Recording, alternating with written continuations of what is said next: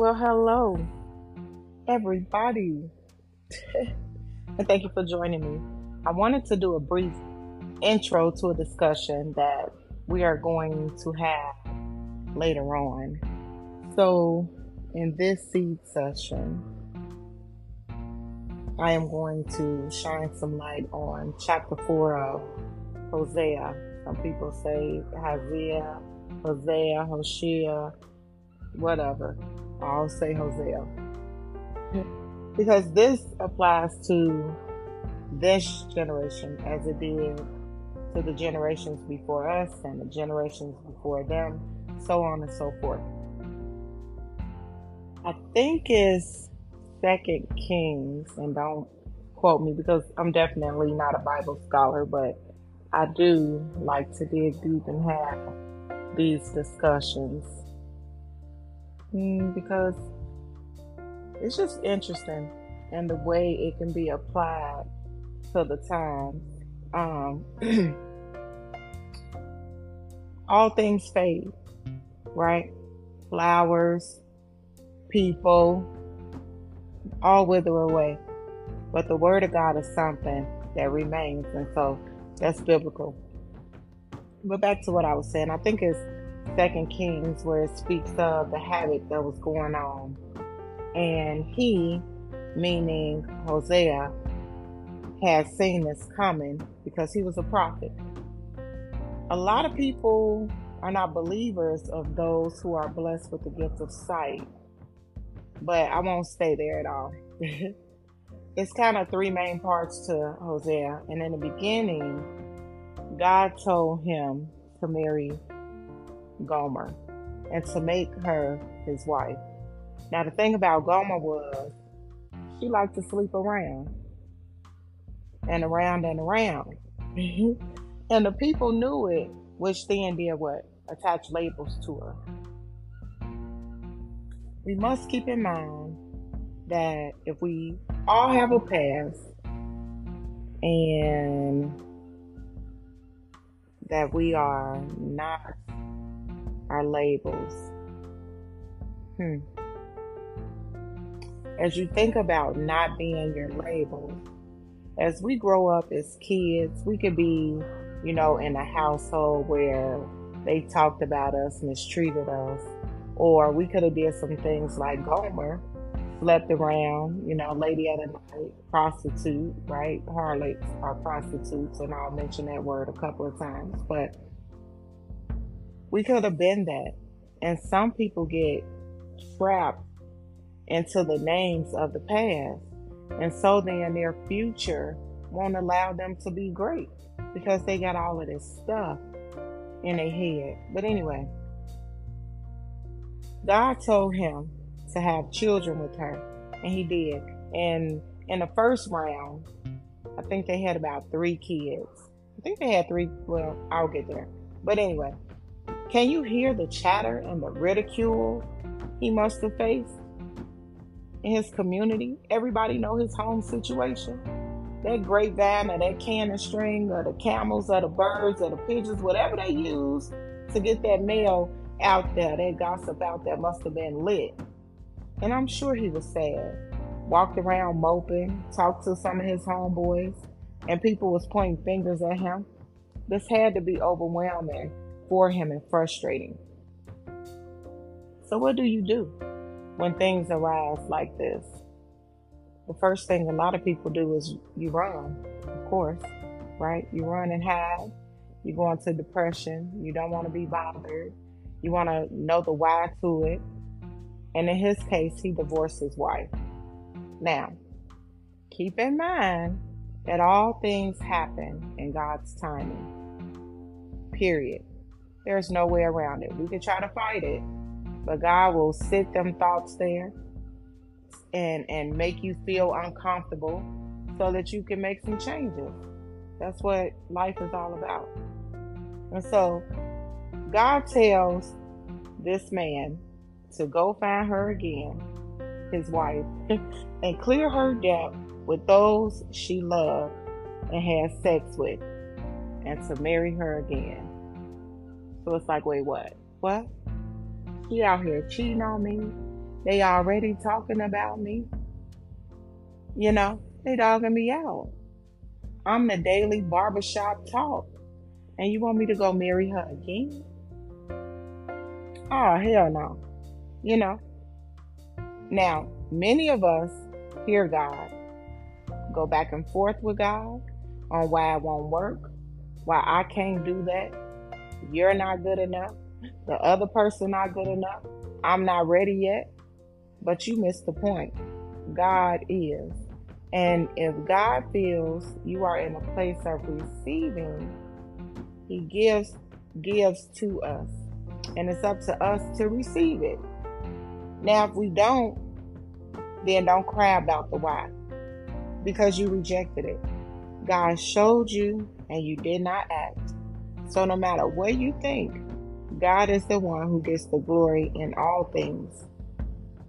So this man had to swallow his pride and marry her again and have more children. Hmm. How about that? The brokenness, the marriage, the children is all a prophetic symbol of Israel. And all God ever asks in return is that the people be faithful to Him. God loves us. He is compassionate and faithful. He gives grace and shows mercy daily. So then I ask you, could we afford to be divorced by God? I don't think so. In chapter 4, God has a case. He is looking at us, all of us. And what does he see? No faithfulness, no kindness, no acknowledgement of who he is, swearing, deception, murder, stealing, adultery, violence, bloodshed, and the people are hurting. Nobody taking accountability. Yet, what is taking place is a whole lot of fun. Does this sound familiar? So then, God says, You will stumble, stumble by night. I will destroy your mother. And so this is a promise. People are missing the verbiage. He, they, they missing what God's saying. That was a guarantee.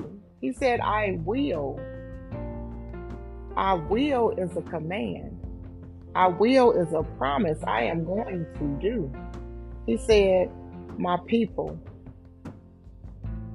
And when he said, My people in the scripture, I can hear God crying literally.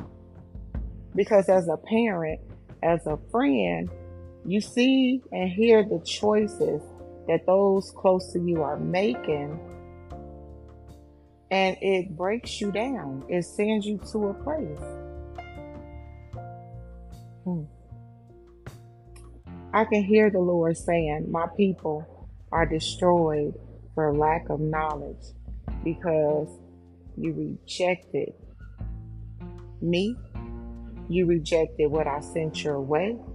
You wanted to attach your own labels when I gave you a label to put there. You wanted to do it your way.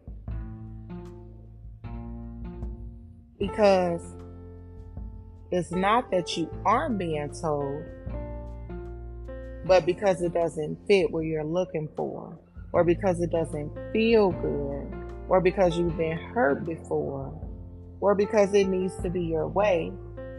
And so then you reject my message. So then, since you've forgotten the law of your God, I will also forget your children your family, and those close to you. You notice sometimes havoc start going crazy into your life. You better take it back to the word. The more people it was added around into the place, right? the more they sinned against God. What's going on in the world now? We steady repopulating reproducing. And what's going on? So, as the world kept having kids, more people continued to sin against God. They're not learning no more. What type of seeds are we planting? God said, I will change their glory to shame. They feed on the sin of my people and direct their desires towards their iniquities, and I will be like people, no, and I will be like people, like priests. So I will punish them for their ways and repay them for their deeds. They will eat and not have enough. They will play harlot, but not increase, because they have stopped giving heed to the Lord. Harlotry Mm-hmm. is a word that keeps coming up throughout Hosea. But what is it? It's just another name for a prostitute. And so he says harlotry, wine, and new wine take away the understanding. When you're under the influence of substance, you can't hear the voice of God. The frequencies are crossed. When you overeat, how do you feel? Sluggish, mind tired, body full, don't want to be bothered. God said, My people consult their wooden idols and their wizard wands warn them, for a spirit of prostitution has led them astray. And he goes on to say, because their shade is pleasant. In other words, people are having fun, doing their own thing. So the people without understanding are ruined. And when you are ruined and life happens, what do you do? You cry out to God and expect Him to respond. But God has already given you a command. It's in your heart, it's in your mind, and it won't go away. But you're choosing not to listen for your own selfish reasons. God wants to build us. You're choosing not to listen for what your eyes see, for fun and games, for convenience, and whatever else you are choosing not to listen. But you will have to cry out again and again and again. And I pray that He listens. People don't want to know God until life happens. Most people, anyway. Most people join a church or a brotherhood or uh, um, a group when their life is a crisis. But God is a strategist and He strategically places people and things into your life at the time in which He wants them there to help you get through and to get to the next level. Because those people who were in place may have exceeded their time or one taking you to where He wants you to be. Do we reject those people all the time? We do. But you got to be careful. This is one big game of choice. You can get set up for good, or you can spiral for lack of knowledge and understanding, for rejecting the gift He sends you. So then, that was just food for thought. This will um, be a more detailed conversation with uh, Jeremy and Sadan. And so you guys stay tuned because that was just a little overview of chapters one through four. And I'll try to keep these under 15 minutes.